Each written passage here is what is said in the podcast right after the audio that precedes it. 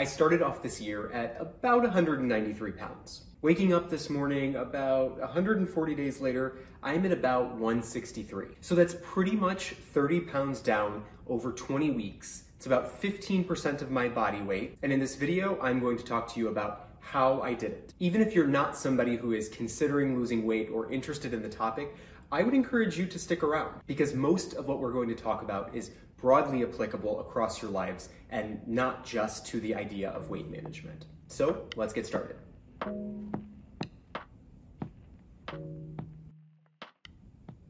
I thought about starting this off with maybe some photo evidence of this weight loss and then I decided that maybe it might be a better idea to just show you some images that I think are representative. So this is pretty much where I started, and this is where I am now.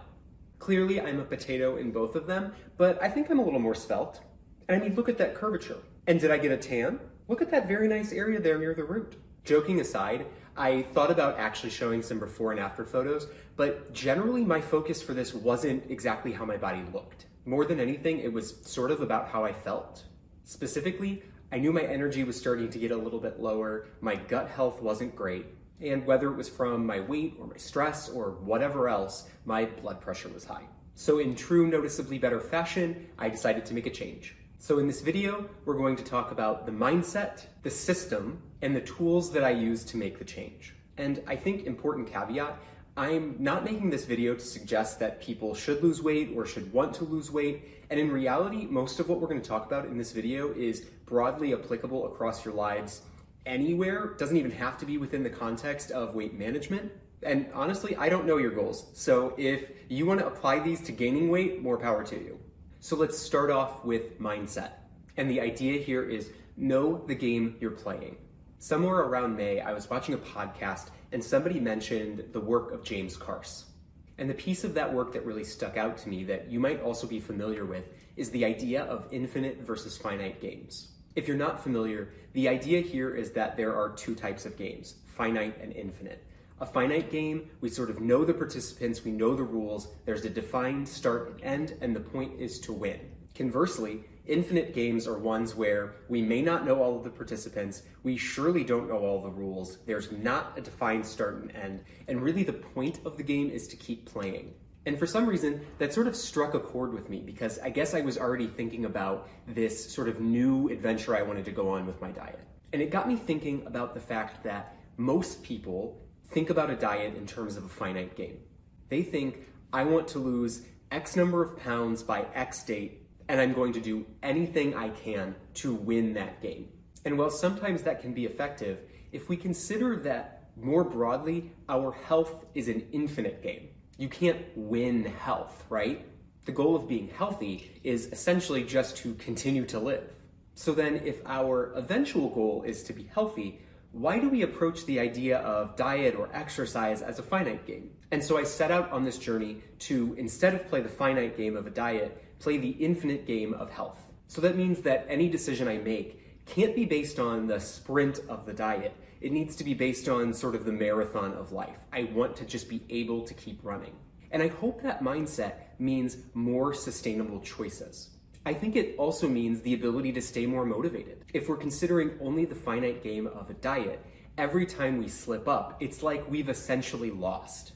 In the infinite game of health, Small setbacks really aren't a huge deal. They're like a small speck in this much larger continuum of time and effort that we'll need to put in to continue playing the game. Okay, so now I sort of have my mind right. What's the actual system for bringing about this change? If you know me, you know I love James Clear and the book Atomic Habits. I think earlier this year was probably the fourth time I've read it. And every time I read it, what really stands out to me is the idea that we don't rise to the level of our goals, we fall to the level of our systems. And the idea there is that when our motivation is low and we're back on autopilot, we've sort of fallen off the high of setting a new goal, we're going to fall down to the level of systems that we've set for ourselves. So, James Clear basically says make a system that is going to get you progress towards your goal.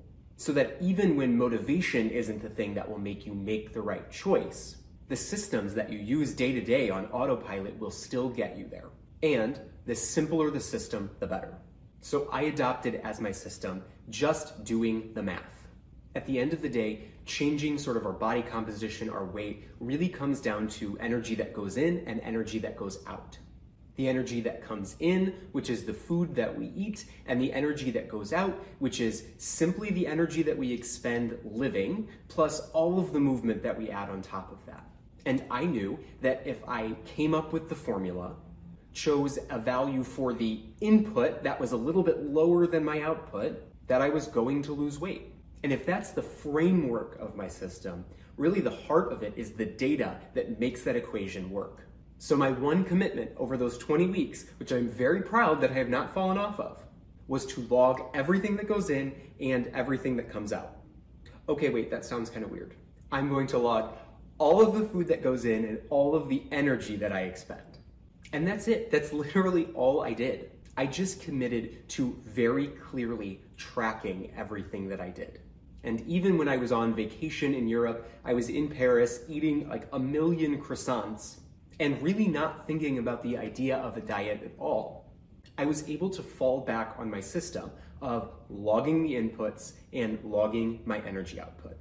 And I know what you're thinking. Yes, that sounds very onerous. And yes, logging is sort of onerous, but that's where the tools come in. And there are four of them. First, I needed some way to track those inputs and outputs. There are a million and one ways to do this, but I think the easiest way is to find an app that works, that's easy to enter all of this, and let it do the hard work for us. If the alternative to some piece of technology is writing this all out by hand, I knew I would never do this if I had to write it all out. So I chose the app Lose It. And there are a ton of these apps. I'm not necessarily vouching for that one over others. I know a lot of folks like MyFitnessPal, but having this app to log all of that meant that A, I didn't have to do everything by hand. B, it knew a lot of the calories related to things that I was eating. And C, I could get kind of this full picture of how things were changing day to day and make sure that I'm logging all of that data in a single place, a single pane of glass. Which brings me to tool number two, a food scale. This may be where I lose some people. Yes, I weighed most things that I ate, but there's a learning there, at least for me, in that I have no ability to estimate portion size. And I just don't think humans are probably wired correctly to be able to estimate very well. So I chose to take the guesswork out of a lot of it and use just a really simple, inexpensive Amazon food scale. If you're curious about which one I used, I'll put an affiliate link down below. But what I found in using this is as I was estimating the sort of size or portion of something, and then I would put it on the scale, I was often wildly wrong. And only now, after doing this for 20 weeks, am I getting at least a little bit better at estimating. And yes, going out to eat, going places where I don't have the food scale, perfectly fine. I think we sort of get used to that estimation. But my goal was that at least 80% of the time I was going to log using the food scale. So that's the input side. The output side is the Apple Watch. And I'm not telling everybody to like go out there and buy an Apple Watch. There are plenty of ways to sort of track your output that don't require one.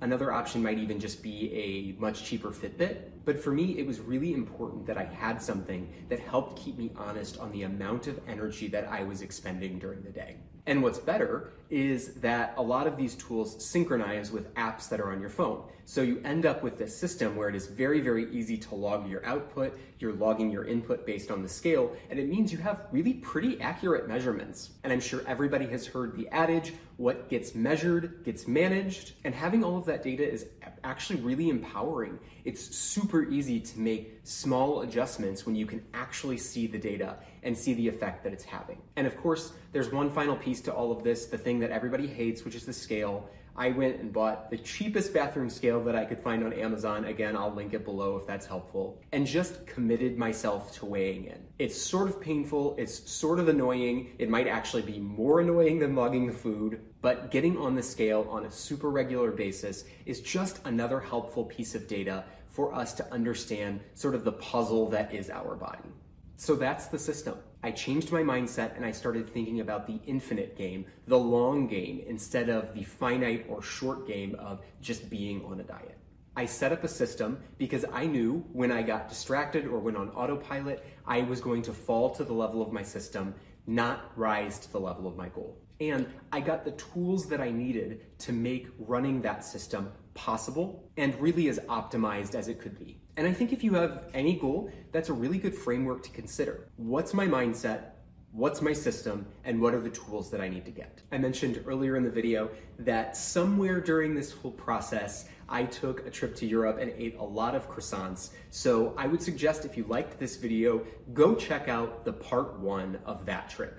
I'll link the video right over here. But first, I want to ask that if you've enjoyed this video, if you've learned something, please leave a like, leave a comment, subscribe. It really helps out the channel. And until next time, I'm Eric. This is Noticeably Better. Thank you.